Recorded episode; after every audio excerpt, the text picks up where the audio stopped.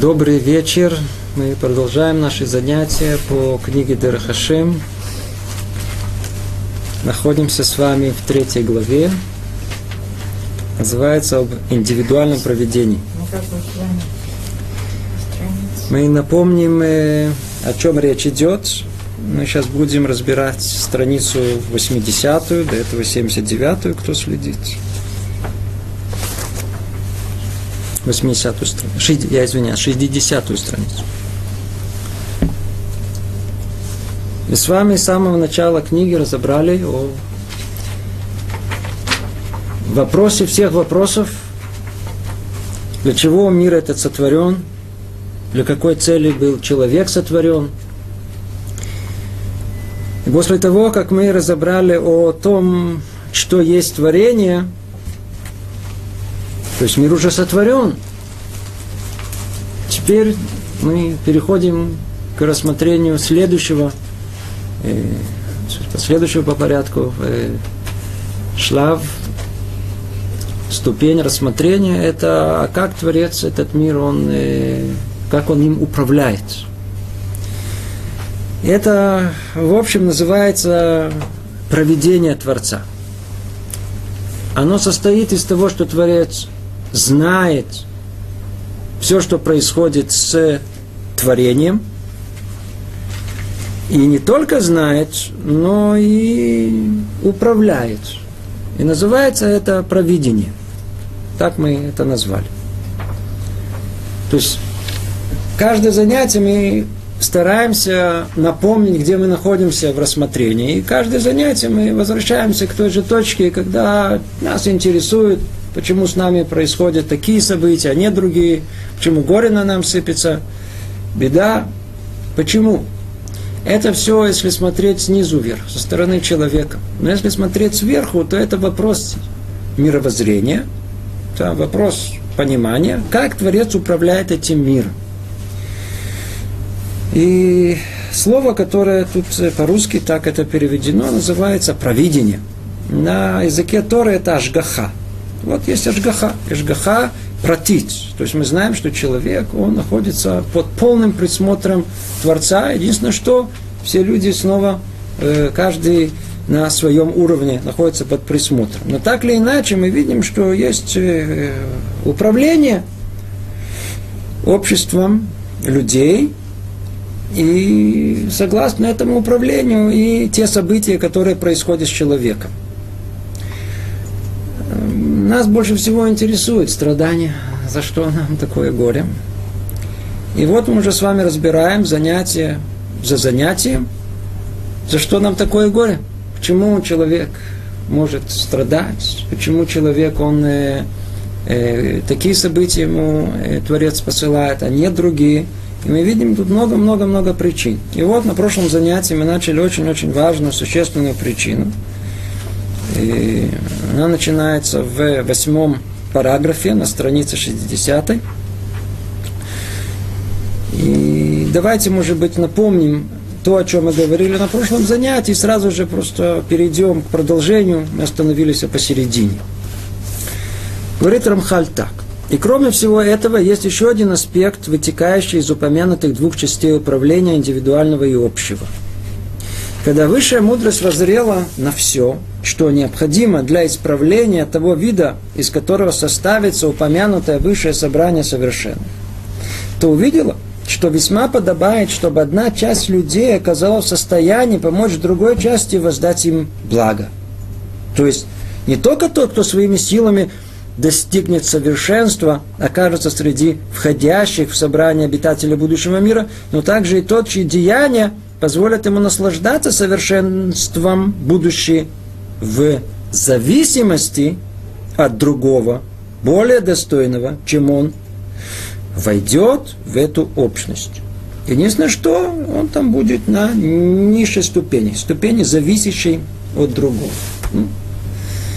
И э, мысль, которая, которую мы посвятили все прошлое занятие, например, часть его, в том, что есть необыкновенное милосердие Творца. То есть э, Творец и есть само добро, И природа добра воздать добром, и он ищет нам, э, как э, помочь, как помочь. Зная, что не каждый человек в состоянии достичь совершенства сам, заранее вложена в творение возможность, что человек, который сам оказался не в состоянии спасти себя, есть возможность у другого человека спасти его. Так же, как мы видим в самом простом понимании, когда кто-то тонет из-за того, что не умеет плавать, то всегда найдется кто-то, кто умеет плавать и может его спасти. Да, дается возможность другому человеку спасти э, ну, такого, который не очень успешно э, преуспел в этой жизни. Это колоссальное благо, колоссальное добро, милосердие Творца. Он совершил, он, он сотворил возможность, чтобы человек оказался спасенным. Кем? Не собой, а другим человеком. Для чего? Для того, чтобы войти в то общество избранных, которое мы, опять таки, это понимание очень относительно, мы его разбирали много раз в прошлый раз. То есть тех, кто удостоится грядущего мира. Того самого, для которого изначально человек пришел в этот мир, чтобы удостоиться грядущего мира. То есть удостоиться цели, цели, для чего человек пришел в этот мир. Сам человек по разным причинам, он порой бывает не в состоянии, как мы сказали. Не, может быть, и пробудилось в нем искорка желания, исправления, искорка желания жить жизнью более праведной. Но она осталась на уровне идеи, на уровне той самой искры, и не более, из нее никакого пламя не разгорелось. Так вот, оказывается, что есть возможность э, быть спасенным. Как? Будучи зависимым от другого. То есть, если он сам не ищет зависимости, я сам по себе, то о нем речь не идет. Человек, который говорит, оставьте меня в покое с вашими праведниками, я сам праведник, сам разберусь, сам с усами, то о нем речь не идет. Речь идет о тех, кто э, желает достичь совершенства, только это не по их силам, их начало дурное очень сильно, не удается им самим преодолеть. И каждый раз, э, когда они пытаются, каждый раз не получается у них. Но при этом они понимают, что есть добро, они стремятся к этому, и они стремятся быть около людей праведных. И тогда, чем больше они приблизятся к этим праведным людям – тем больше шанс, что этот праведный человек своей праведностью, он его вытащит в мир грядущий. Он его как бы откроет ему двери в тот мир. Возьмет его с собой. В прошлый раз говорили такое как-то сравнение какое-то, может, не подходящее совсем, но блатные. Знаете, иногда есть собрания избранных, но всегда там оказываются люди, которые по своим заслугам туда бы не попали бы. Но так как им просто там дядя или тетя какой-то, или друг, который там находится, им билетики достали. И дали им тоже, чтобы они могли пройти. Но что? Где они будут сидеть в этом зале? На галерке будут сидеть сзади. А те, которые по своим заслугам, ну, на первых рядах. То, о чем мы говорили в прошлый раз. Выходит – и дальше продолжение этого, что было более ясно, выходит, что только тот будет отвергнут от совершенства, кто окажется недостойным наслаждаться ни сам по себе, не будучи зависимым от другого. То есть человек, который сам ничего не добился и не хочет зависеть от другого, вот они будут отторгнуты полностью от грядущего мира. И получается, что спасение велико и умножится наслаждающийся. Верно? Если только человек только захочет быть частью этого грядущего мира и приклеиться к праведнику, то умножатся те, которые будут наслаждаться этой возможностью. Однако, те, кто сами наслаждаются и дают наслаждаться другим, будут, конечно, самыми великими в этом собрании, и они будут главными, а вынужденные зависят от них, будут подчинены им и нуждаться в них. И чтобы было место этому небольшому исправлению – связала высшая мудрость изначально людей один с другим. Для того, чтобы можно было по блату попасть в зал, нужно быть дружным, дружным, нужно иметь родственников, нужно, чтобы у нас была сообщность, отношения между людьми, чтобы она была. Просто так человек не пойдет на улицу искать, будет иди заходи, первого попавшегося. Друзьям, родственникам, кто поближе. То есть, кто поближе, кого еще и ценит, не каждого родственника захотят пригласить на такое закрытое мероприятие. То есть, надо какое-то э, изначально расположенность, чтобы человек искал это, хорошую связь имел со своим родственником. Так или иначе, мы, как сказали уже, что те, которые сами по себе, они удостоятся, э, э, они удостоятся это э, в первых рядах, они там будут самыми великими в собрании, а тот, кто вынуждены зависеть от них, они будут э, и в грядущем мире как бы подчиняться им.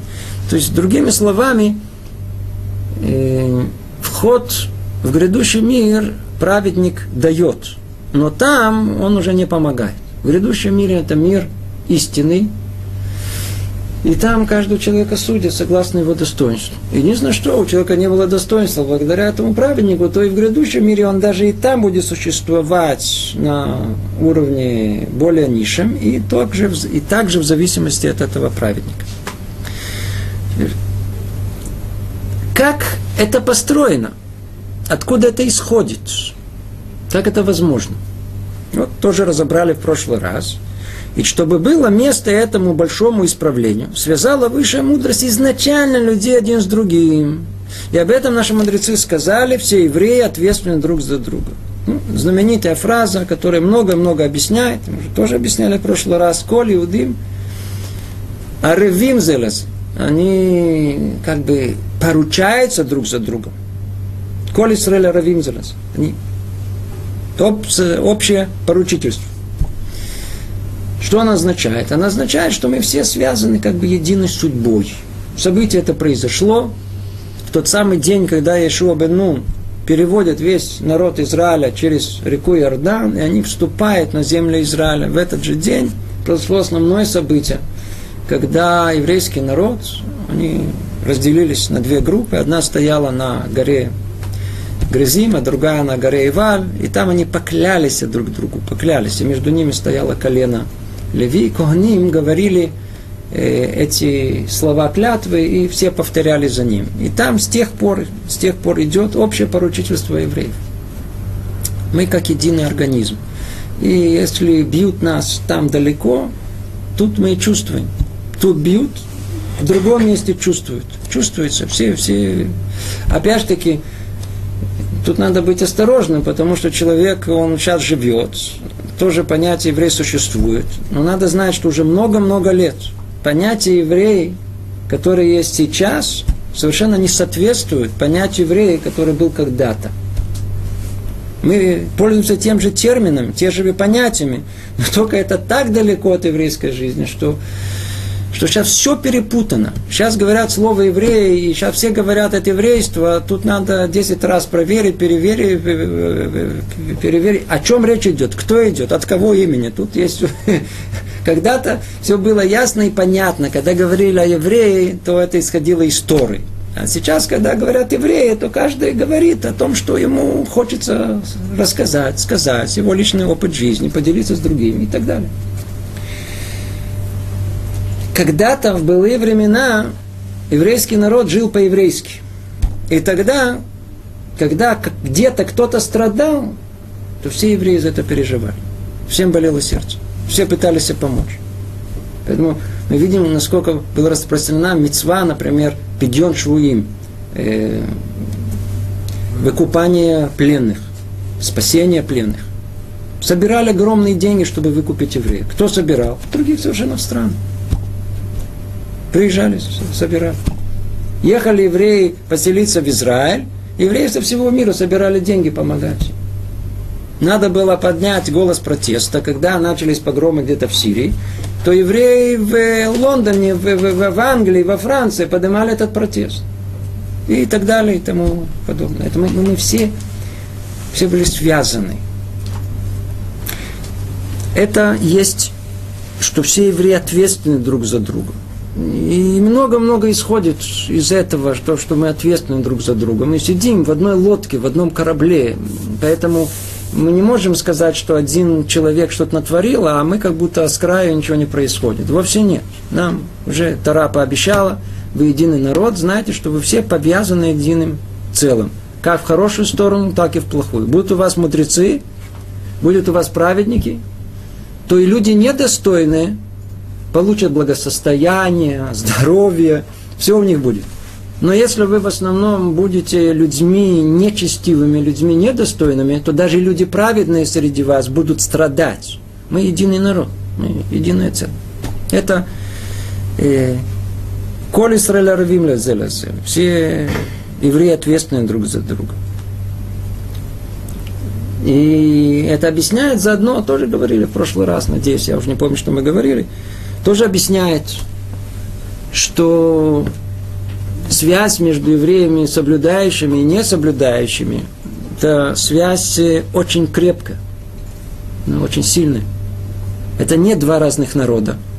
Когда мы видим людей религиозных, людей нерелигиозных, несмотря на то, что между нами пропасть культурной жизни, как бы нашими словами мы бы это бы назвали бы, это единый народ. Единый народ. И с точки зрения управления Творца мы все в одной сидим лодке. Все с одной лодки. И это много объясняет. Многие спрашивают, почему вы навязываете кашрут? Какая вам разница? Почему вы свой нос суете нам в тарелку? Изначально мы никому не суем свой нос. Я, кстати, как раз этот вопрос по поводу сувания носа в тарелке других выяснял с многими людьми. Кто вам конкретно засунул нос? Не, ну это конкретно никто не засунул. Может быть, чего-то не хватает в ассортименте того, что вы едите? Говорит, нет, все хватает. Клим, слава, все есть. У нас ничего нет. Ну так вот, что же так переживаете? Кто конкретно, скажите, имя, фамилия, кто засунул нос вам в э, тарелки? Говорит, нет, никто не засунул. Так откуда же такое? Говорит, ну так говорят, так пишут. Ну а почему вы так переживаете за это? Говорит, неприятно, что они вообще нам нос суют в тарелку? Ну, вам никто не сует нос. Говорит, ну смотрите, вы не понимаете. От того, одного от того, что вы существуете, но мы же знаем о том, что были времена, были времена, когда евреи были готовы отдать жизнь, чтобы это не есть. Сейчас наступили новые времена – пришли новый тип евреев, они тоже готовы отдать жизнь, но только за то, чтобы это съесть. Теперь, если это так, то мы же это же знаем еще и помним. Мы понимаем, что мы что-то не то едим, хотя вкусно и очень хочется. И у нас и все оправдания, вкусно-питательная пища и так далее. Но что, из-за вас у нас аппетит пропадает. Уже не так вкусно. Одно ваше присутствие где-то там, где-то просто того, что вы существуете, уже нам, нам, нам уже нет аппетита. Почему вы нам суете? А мы говорим, знаете что, если вы уже так говорите, то мы да, суем нос в ваши тарелки, вы правы. Почему? Потому что мы единый организм. Это не просто так. Это вы, вы будете есть что угодно, но бить потом будут всех нас вместе. Это не то, что кому-то одному достанется. Единственное, нас еще больше побьют. Сейчас вы увидите, мы должны пострадать первые у нас как будто нет у самих за что там страдать, так надо еще кого-то. Но так как мы один-единый организм, то мы действительно, да, даже если будут брыкаться и говорить, что не хотим кошерного, мы будем бегать с ложечкой, чтобы стараться покормить их. Почему? Чтобы не оторвались от единого организма. Ведь это последний шанс, чтобы мы были как единая семья, как одно единое целое. Хотя бы это тоже иногда человек ест кашеру, так и на со временем у него какая-то причастность к еврейской жизни есть. Можно делать кошерно и вкусно. Это то, что касается э, общего поручательства. Мы все вместе э, ответственны друг за друга. Из этого получается, продолжает Рамхаль, что все не связаны один с другими, не обособляются каждый по себе – Евреи это не каждый по себе. Мы видим действительно, евреи всегда собираются в одно место, в одну кучу. Помните, писатель какой-то, поэт, жаловался все время, не сбивайтесь в одну кучу. Он очень боялся все время, что евреи будут сбиваться в одну кучу, из-за этого вас побьют. Поэтому он хотел, чтобы мы все были по одному не выделялись, может быть, бить не будут. Ну что, что вам сказать? Даже когда мы по одному, нас тоже бьют. А тенденция еврейская какая? Сбиваться в кучу. И быть вместе. Нужен меня. Не может еврей просто так. Нужен меня. А если меня, есть 10 человек молиться, то нужен там есть, значит, жены, нужны дети, значит, нужен меламед, значит, нужны какие-то там э, миква должна быть, значит, должен быть кто-то габайсин. Пакицур нужна целая, целая, через некоторое время целая община есть. Евреи живут общиной жизни. В общем, мы, мы, мы, мы единое некое целое. У нас есть некий прообраз этого единого целого, который мы каждый раз в любом месте, куда ни появлялись, мы его осуществляем. То есть мы не обособляемся, мы не живем сами по себе. И мера добра всегда превышает. И если наказываются друг за друга из-за греха, то тем более помогут один друг другу заслугами. Теперь та же мысль, о которой речь идет, э, что мы, так как мы все являемся один единым целым, то, как мы видим, даже в простом понимании, что когда один бедный, а другой богатый, так как мы одно единое целое, то богатый неизбежно помогает бедному. Человек сильный, более слабому и так далее. И это то, что видно нам, а есть то, что не видно. Там наверху, в мирах духовных, а праведность одного из этого коллектива, она помогает отсутствию праведности других. Это то, что тут сказано. Мера добра всегда превышает, если наказываются друг за друга из-за греха. То есть евреи, поручительство общее. Если нагрешили, будут бить всех подряд. Тогда человек говорит, а что, почему, а почему, за что меня бить? Ведь я, меня наказывают из-за тех евреев. Верно. Но почему вы не спрашивали, за что вам привалило так много хорошего из-за тех евреев? До этого, когда вам хорошо было, не спрашивали, за что. Сейчас вдруг заинтересовались, за что бьют. Надо знать, что и хорошее, и плохое. Все приходит, все совместно. И за мера, мера добра всегда, и так как мера добра всегда превышает, если наказывают друг за друга из-за греха, если за греха доказывают, то и тем более помогут один другому заслугами. Отсюда мы и учим о том, что в грядущем мире может э, праведник вытащить и человека не совсем достойного. Давайте продолжим. Согласно этому принципу, этому принципу, что все евреи ответственны друг за друга, установлено, что праведника могут постичь беды и страдания, и это будет искуплением его поколения. Сейчас у нас есть огромная-огромная э, тема. Оказывается, что праведник страдает за все поколение. За все поколение. То есть, когда мы говорим, что праведник может э, взять, как бы помочь другому человеку, привести его к грядущему миру, то каким образом это осуществляется? На самом простом уровне э, большой праведности э, всех, то это непосредственно, когда один вытаскивает другого, как богатый помогает бедному, а чуть-чуть на другом уровне, когда увеличивается прегрешение людей, которые могут удостоиться, то тогда это приходит другим образом. Это приходит через страдания праведника. И именно страдания праведника, оно то самое, которое искупляет грехи не свои, а своего поколения. На что это подобно? Есть в доме у нас электричество. В наше время может быть, это уже не столь наглядно, мы даже, может, не осведомлены, но кто постарше знает, особенно кто приехал оттуда, там была так называемая, стояла электрическая пробка. Сейчас тоже стоит, но автомат стоит. А там была пробка. Что за пробка? Все электроприборы в доме должны получить, скажем, 220 вольт. Поправьте, если что-то не то говорю. За напряжение. Напряжение. Какое-то, допустим, 200 тысяч ватт о, должно получить какое-то напряжение. И если вдруг подскочит там это напряжение в сети, каким-то образом не, не, непредвиденным, то оно может сжечь все наши электроприборы. Что делают? Ставят пробку, ставят электрическую пробку, которая должна что сделать? Сгореть и не дать возможность всем остальным электроприборам пострадать. В каком-то смысле праведник, он электрическая пробка нашего мира. Он страдает за всех. Когда, когда приходит мера правосудия, то есть когда а, а, а, вот это, переполняется эта чаша э, нарушений, критическая масса доходит до того состояния, когда она должна уже сейчас все тут взорвать, то одна из возможностей управления Творца, что это все переводится на праведника, и тогда его постигает это э, правосудие, это наказание, причем он страдает совершенно не за свои грехи, а за грехи своего поколения. Мы знаем массу примеров в мире, когда это происходило.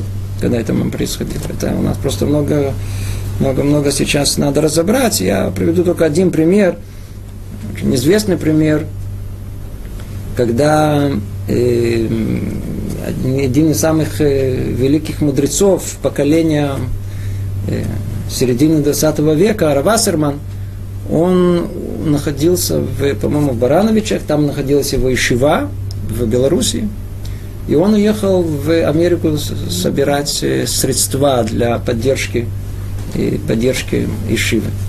И уже началась война, и когда он это услышал, он захотел вернуться. Его все пытались остановить, но он сказал, нет, я должен быть со своими учениками, я знаю о том, что там будет критический момент, и он не объяснил, что имелось в виду, попрощался со всеми, он приехал туда, и буквально через короткое время их всех забрали в лагерь, и было ясно, чем все закончится.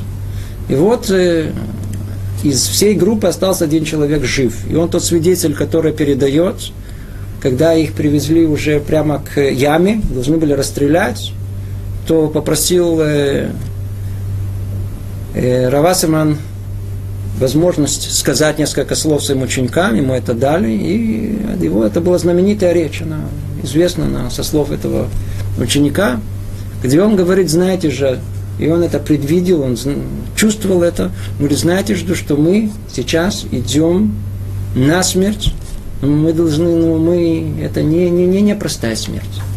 Мы искупаем сейчас жизнь души евреев из Америки. Так он сказал.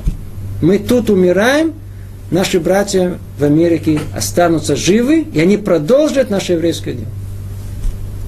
И описывается, как вся эта группа, после этой речи, они начали плясать, петь. Вообще никто не поняли. Они так все еще продлили себе где-то на полчаса жизнь, но на каком-то этапе, естественно, их всех выстроили, они в таком приподнятом, радостном состоянии ушли из этого мира, зная, какую колоссальную роль они исполнили. С всяком сомнении, это был пример, когда праведность, э, она искупляет для нас души других евреев. Это наша вера, совершенно непоколебимая, в том, что праведность одних, она искупает э, жизнь других. Это то, что сказано. По этому принципу установлено, что праведника могут постичь беды и страдания, и это будут искуплением его поколения. И обязанность праведника, теперь сейчас переходим на, непосредственно на самого праведника, принять с любовью страдания, которые случатся ему для пользы его поколения, как принимал бы с любовью страдания, которые следовали бы ему самому по себе. Что сказать? Для нас страдания это не дай Бог. Первым делом, за что? У нас претензии появляются в тот момент, как только страдания появились. Для праведника его страдания совершенно другая, совершенно другое отношение. Он видит это совершенно по-другому совершенно по-другому. Это отдельная тема. Хочу тут останавливаться, потому что наши занятия посвящены общему мировоззрению, поэтому я стараюсь как можно меньше рассказывать историй, чтобы, по крайней мере, мы истории запоминают, а суть, о чем речь идет, не запоминают. Поэтому я пытаюсь а, как можно меньше историй, чтобы так как мы изучаем мировоззрение еврейское, чтобы у нас осталась четкая ясная линия понимания еврейского мировоззрения. праведники видят э, свои страдания совершенно по-другому. Это и есть служение Творцу. Это служение Творцу. Если он знает, что это не по своим заслугам, и он знает, что это искупление греха э, окружающих его братьев, то когда мы знаем, что есть, когда есть для чего страдать, то и, по-видимому, отношение к страданиям, оно совершенно другое. Точно так же, как любая женщина, она готова идти на эти невероятные пытки родов снова и снова, зная, для какой великой цели это делается. Поэтому и страдания праведников, они находятся совершенно в другой категории. Они это делают с любовью. С любовью. Почему? Потому что они делают, э, принимают с любовью страдания, которые им самим бы не следовало, а это для искупления и пользы всего поколения. Этим он воздает добро всему поколению, продолжает Рамхаль, которое искупает, которое он искупает, это одно, он искупает свое поколение, а сам он очень возвышается и становится одним из глав собрания обитателей будущего мира, как мы упомянули. И он находится там где-то наверху. Чем больше страданий, тем больше оценки праведности, э, которые, оценки этих, этой праведности, которая есть в грядущем мире. Почему? Потому что если он принимает это достойно, принимает это с любовью, то он как бы участник процесса творения. Он, ну, как бы, ведь желание Творца, чтобы мир достиг совершенства, достиг исправления, и праведник готов даже страдать для этого, чтобы это достичь. Кстати говоря, мы об этом молимся. Мы это не желаем, но молимся. Несколько раз в день в молитве э, мы говорим, ваавта это Шем Элокеха, бахол левавха, бахол навшеха, бахол медех. Что означает это возлюби ближнего? Э, я извиняюсь, прошу прощения, заверши, э, ваавта это Шем Элокеха, возлюби Творца Всевышнего твоего э, двумя сердцами твоими, как там сказано, это отдельно надо объяснять. И даже сказано «Бахоль навшиха» и душой твоей. Что значит душой твоей? Объясняет комментатор. Даже если берут у тебя эту душу. Это рассказывают о Раби Акива, который именно в тот момент, когда душа должна была изойти из него, он тот, который закричал «Шма Исраэль». Он тот, который закричал «Шма Исраэль, Ашем Элокейну, Ашем Эхад». То есть он он говорит, да когда я всю жизнь жил в ожидании, когда придет тот момент, когда я смогу отдать душу не просто так, а своему Творцу во имени возвышения Творца. Называется ламут аль кидуш Ашем. Называется умереть в прославлении имени Творца. Но есть еще страдания, которые дают наиболее благочестивым. Сейчас мы переходим, это одна, один тип возможностей. Сейчас переходим к дополнительному. Сейчас мы, сейчас мы взбираемся куда-то на невообразимые высоты. Но есть еще страдания, которые дают наиболее благочестивым. То есть из всех благочестивых, из всех праведных есть еще более праведных. Уже достигшим собственного совершенства. То есть, которые уже действительно постигли практически все. Кто изучал книгу Мсилат и Шарим, дошел до самого конца. То есть мы с вами изучали, а кто-то это все прошел. Достиг, достиг результата уже, он да, достиг совершенства.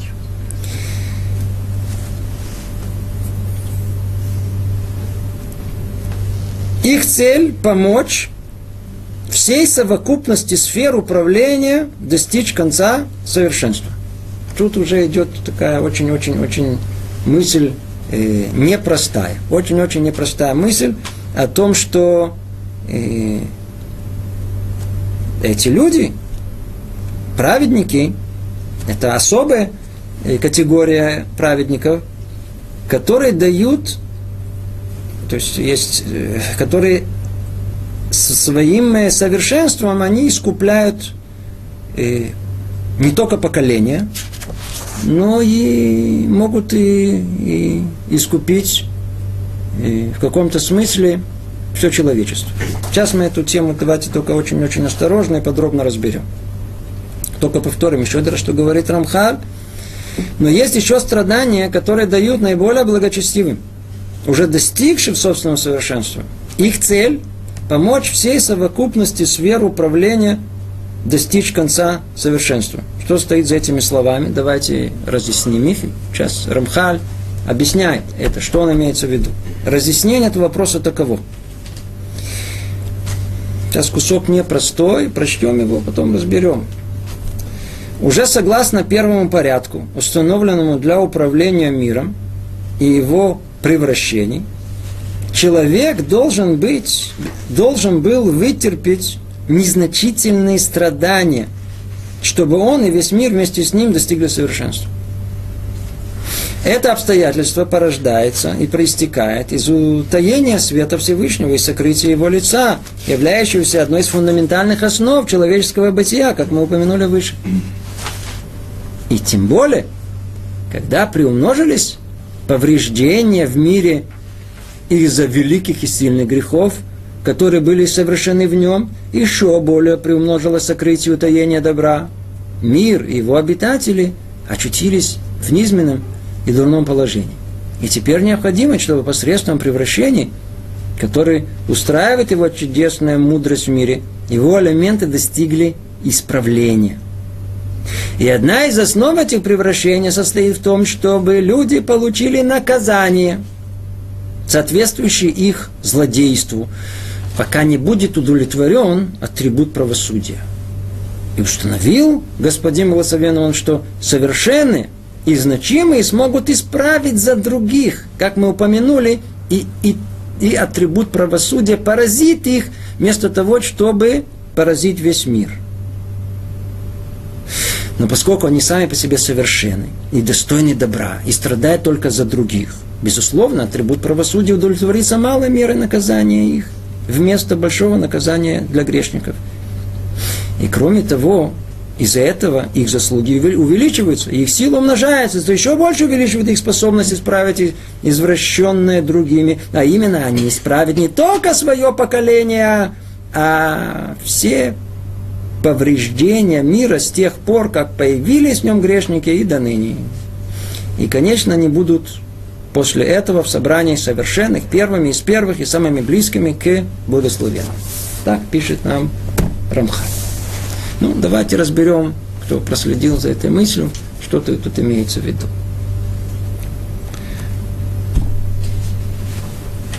Говорит так Рамха. Уже согласно первому порядку, установленному для управления миром его превращений, что за первый порядок? Имеется в виду состояние мира изначальное до греха первого человека. До греха первого человека человек должен был вытерпеть незначительные страдания. Ведь там, там, надо знать, что если мы что-либо хотим понять, то всегда мы ищем там. Там корни всего находятся.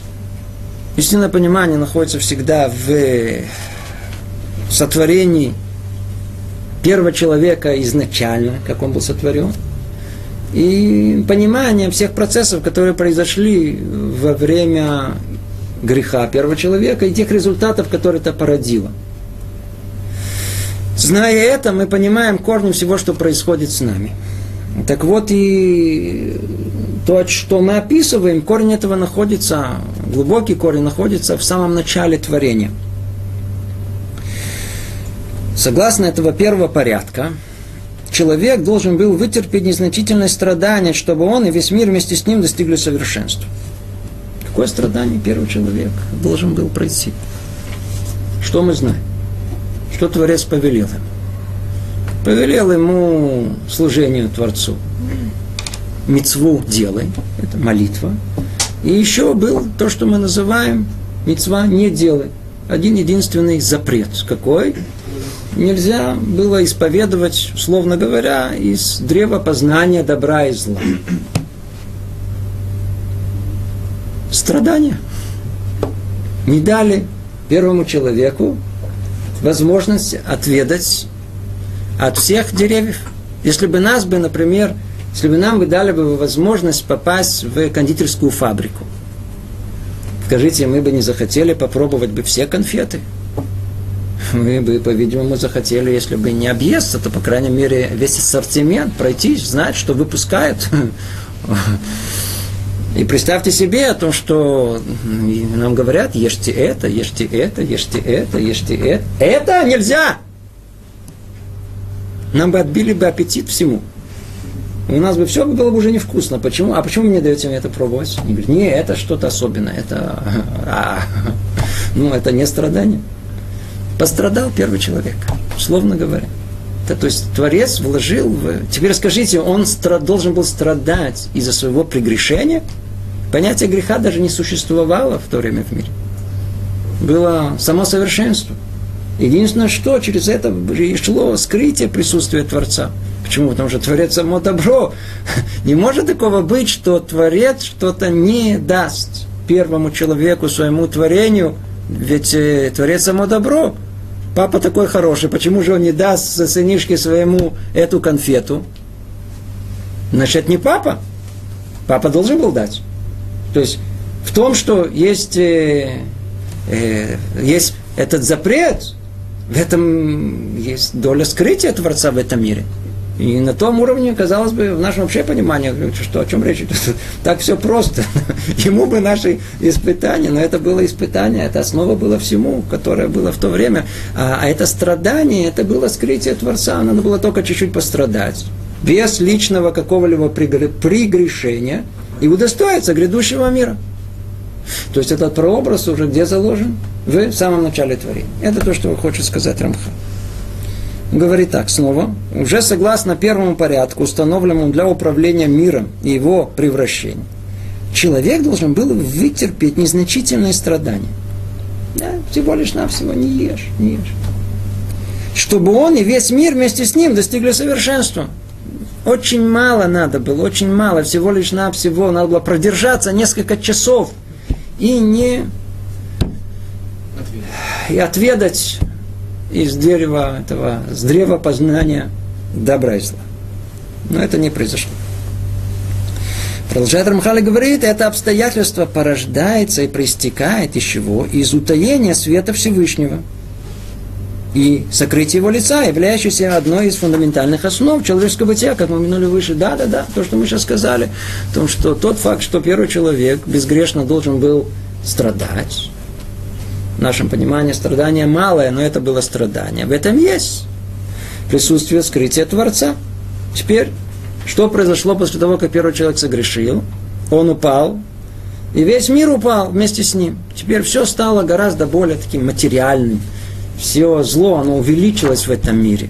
И тогда что? Продолжает Рамхалин говорить, и тем более когда приумножились повреждения в мире из-за великих и сильных грехов, то есть после греха первого человека, которые были совершены в нем, еще более приумножилось сокрытие и утаение добра.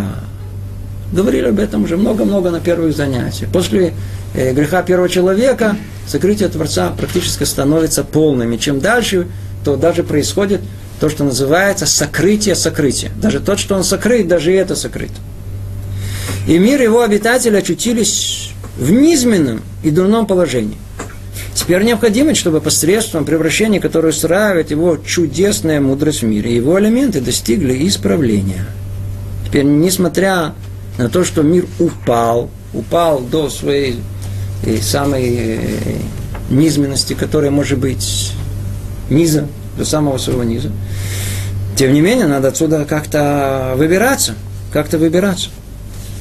Так вот, каким образом это может произойти? Есть много путей. Какое? Исправление человека. Сам человек будет исправлять самого себя в каждой. Но так как Творец своей милости предусмотрел эту возможность, чтобы один помогал другому, поэтому было предвидено возможность, чтобы все были как бы единым целым, и один тянул за уши другого, то, как тут сказано, и один из основ этих превращений, то есть не только, не только сам человек за себя, но, как мы сказали, один будет тащить другого. Один из основ этих превращений состоит в том, чтобы люди получили наказание, соответствующее их злодейству, пока не будет установлен атрибут правосудия.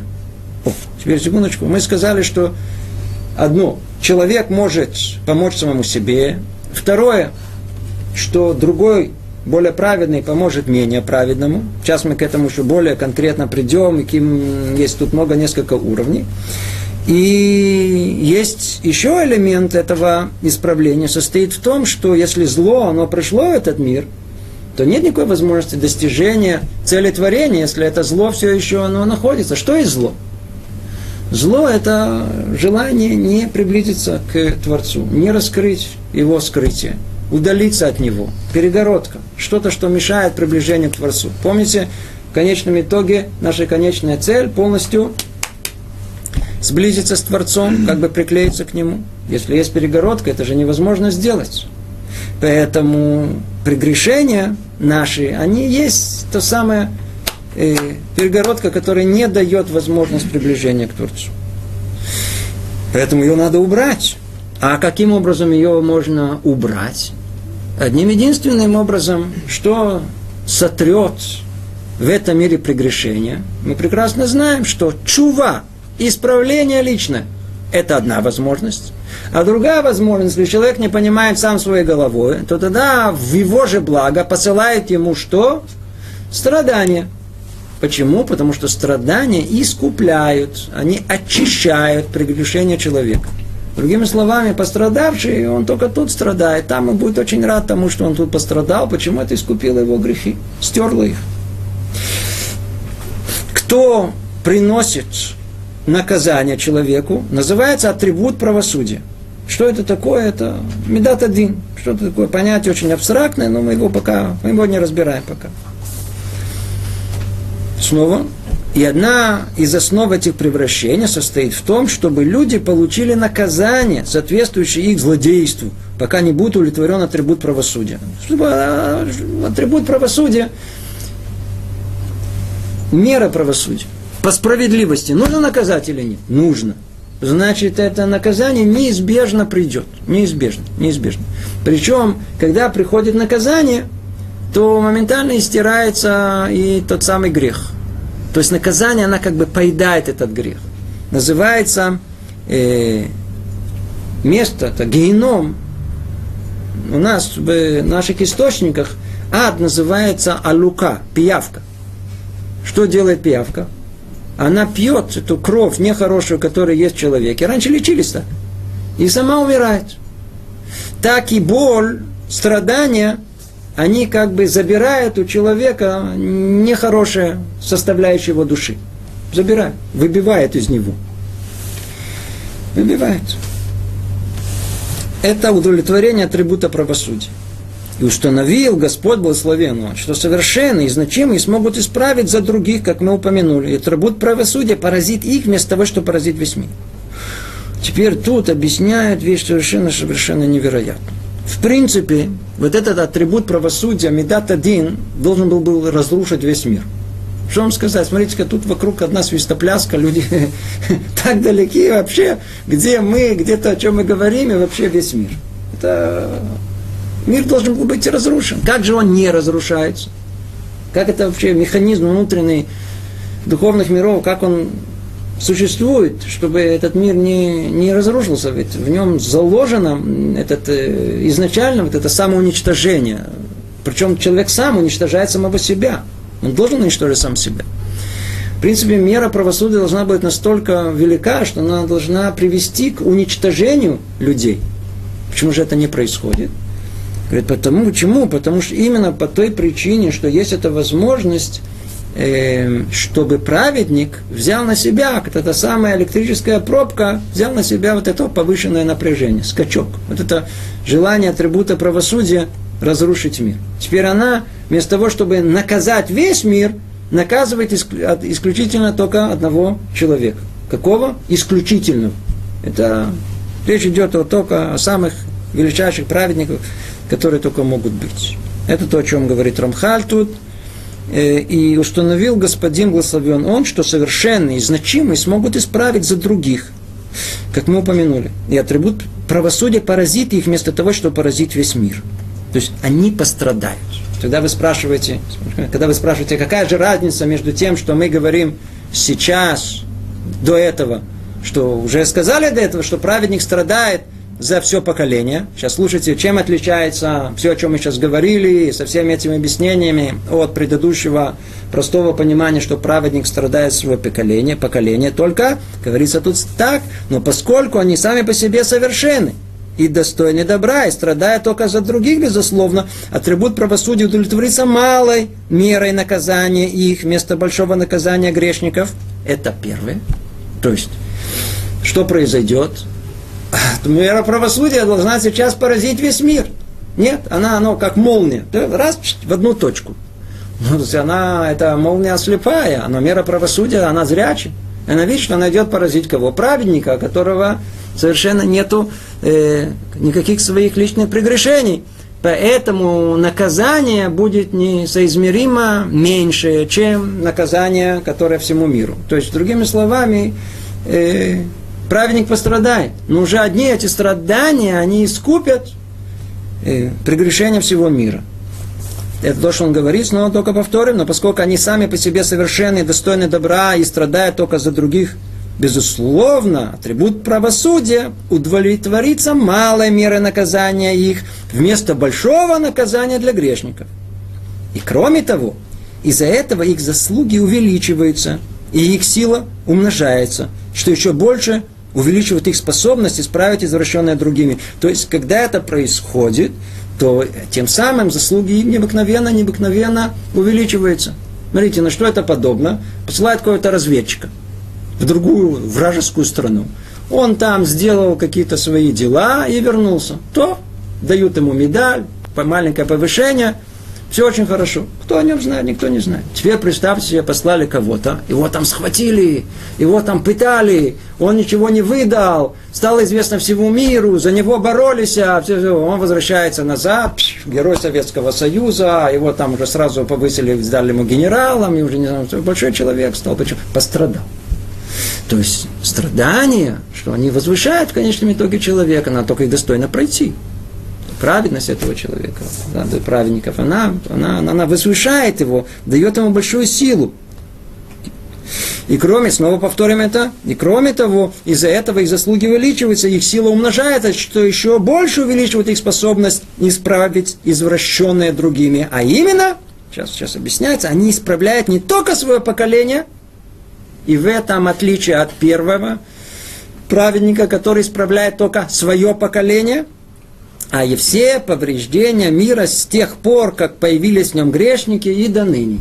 Речь идет о искуплении прегрешений всего человечества. И, конечно, они будут пер, будут после этого в этом собрании совершенных первыми из первых и самыми близкими к благословенному. Что-то это вам Напоминает. Напоминает. Э, несколько вещей, если можно. Да, пожалуйста. Во-первых, в нашей истории есть э, образ Мушерабейна, который э, брал на, на свои плечи страдания, э, прегрешения еврейского народа на протяжении всего, что описано в Хумаше. И в конце концов тоже он даже не, не, не исполнил его молитву многократно, где был запущен. Юсеф пострадал за, за, за то, что братья его неадекватно к нему поступили, попал в тюрьму, вот. Его преследовала там, хозяйка дома, потом в тюрьму. И, а потом он таки получил, как говорите, геройство, да, все ваши примеры, они это подтверждение тому, насколько праведник он, он действительно, он все, все. Быть, да. Ну и, и, и другой мир воспринял это в виде образа значит, вот, в христианстве есть, например, такое страдание, но мне кажется, что это перекликается. И, и может быть, э, э, мы посмотрим на историю еврейского народа целиком, mm-hmm. может она является собой пример страданий за все человечество. Ну, это уже э, мысль, надо ее найти, мы, мысль очень интересная, но не всяком сомнении, Э, для многих э, подобное описание, оно может быть э, напомнить, мы с вами все пришли из христианской страны, и мы знакомы очень хорошо с основной концепцией христианства, и человек слушает нас, и он сидит с полуоткрытым ртом, говорит, да вы что, вы нам рассказываете прям то, прям что у нас написано. Это точная концепция христианства с добавлениями, которые они сделали. Но откуда они все это взяли? Основатель христианства был Талмит Хахам. Был один э, ученый еврей, как его называют, его звали Шауль. Тарса, Таршиш. И когда он сделал, основал теологические основы нового учения христианства, откуда он их взял? Он их взял отсюда. А возможность это, что праведник может искупить весь мир, это чисто оригинальная еврейская э, мысль, это основа это, она существует, заложена глубоко-глубоко в Торе, и многое что из нее исходит. Единственное, что ее взяли в другое место. Взяли не, не, не по направлению, взяли, но только надо знать, что кто есть праведник. И... А сама идея, она верна, она, она, она у нас описана. Более того, тут написано, обратите внимание на последнюю фразу, как тут сказано. Это не просто, что есть речь идет о искуплении всех э, грехов. А, и, конечно, он будет после этого собрания, после этого собрания совершенных первым из первых и самым близким к благословенному. Богом не будет, не станет. Но будет э, наиболее близок к нему. В каком-то смысле комментаторы даже говорят, что он, в каком-то смысле, он шутав. Он, он э, становится как бы э, сподвижником, э, соратником как бы Творца. Почему? Потому что он э, в ту минуту, когда он берет на себя эту великую роль страдания за всех, он тем самым продвигает весь мир в сторону той цели, которую Творец его желает. То есть он полностью приблизился к воле Творца. В этом смысле он, он, он, он как бы соучастник в творении. Видите, как идеи, они очень только сходятся. Единственное, что в конечном итоге только конкретная интерпретация этого, каким образом и кто является тот самый праведник. Ну, по-видимому, есть у нас большие расхождения в понимании и так далее. Но сама идея, она чисто еврейская, оригинальная. Единственное, что, как вы знаете, им пришлось со временем э, просто ее видоизменить. И по этой причине вместо евреев, которые все они являются одним единым целым, пришлось ввести новое понятие, несуществующее, которое до этого, о том, что был Израиль, а стал новый Израиль. Сейчас появляется новое общество христианское всего мира, которое также по той же э, схеме является одним единым целым. Почему? Потому что им нужно построить ту же самую э, концепцию, Э, того, что есть э, у нас единство всего, как тут сказано, что э, все, тут сказано, евреи ответственны друг за друга, у них получается все христиане, и неважно какой национальности, э, отвечают друг за друга. То есть на этой основе и строится и концепция э, возможности существования праведника, который может как бы взять на себя страдания – со своими страданиями и искупить весь мир. И кроме этого еще много другое добавлено, что не находится в еврейских источниках, что являлось основой э, создания э, христианства. Но это отдельная тема, естественно, мы этого не касаемся. Но удивляться не надо этому. Естественно, что это все исходит э, полностью из еврейских источников. Это в нескольких словах о э, нескольких словах, мы уже не успеваем, о том, что сказано в восьмом параграфе. Восьмом параграфе. Э, давайте только подведем итог. Придется нам тут установиться. Мы говорили о том, что э, милость Творца установила в этом мире возможность спасения наибольшего количества людей, даже те, которые сами по себе, своими заслугами, они не способны зайти, войти, прийти к грядущему миру, чтобы была возможность это у других людей их удостоить, помочь им прийти к грядущему миру. Для этого было вложено в сам, сам мир, сам мир. А, а, а основа этого мира, что э, группа, выделенная для служения Творцу, она должна она, она вся связана друг с другом как одно единое целое. И тогда, так как это одно единое целое, один может э, э, привести другого в грядущий мир. Один может помочь другому. Почему? Одни единственные целые. Родственники. Все вместе. А если это так, то тот самый, тот самый один, который может привести, или несколько праведников, которые могут привести, как это происходит? В своем в лучшем случае без страданий, а в худшем через страдания. И именно его страдание является основой того, что может привести другого человека в грядущий мир. Грядущий мир. Эм, и сказали, что есть несколько уровней таких праведников. Есть праведник, который может пострадать за свое поколение, а есть праведник, который может э, пострадать за все поколения. И тот, и другое приводит к исправлению этого мира. Это то, что мы сказали. И просто надо понять э, смысл этого. Каждое прегрешение, оно это оставляет э, нашу веру несовершенной. Видим, люди грешат, люди грешат. Это ослабляет всех, расслабляет, приводит еще к большим грехам. А страдания праведника, наоборот, они, это укрепление веры.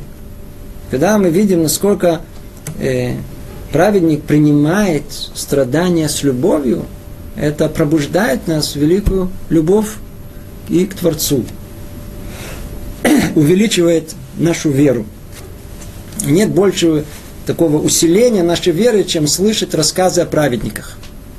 Вот их жизнь, которая порой она проходила в страданиях, и когда мы видим, с какой радостью, любовью они это воспринимали, даже не порой не замечая это, это является как бы противовес всем тем грехам, которые есть в этом мире. Поэтому э, страдания праведников, они исправляют этот мир.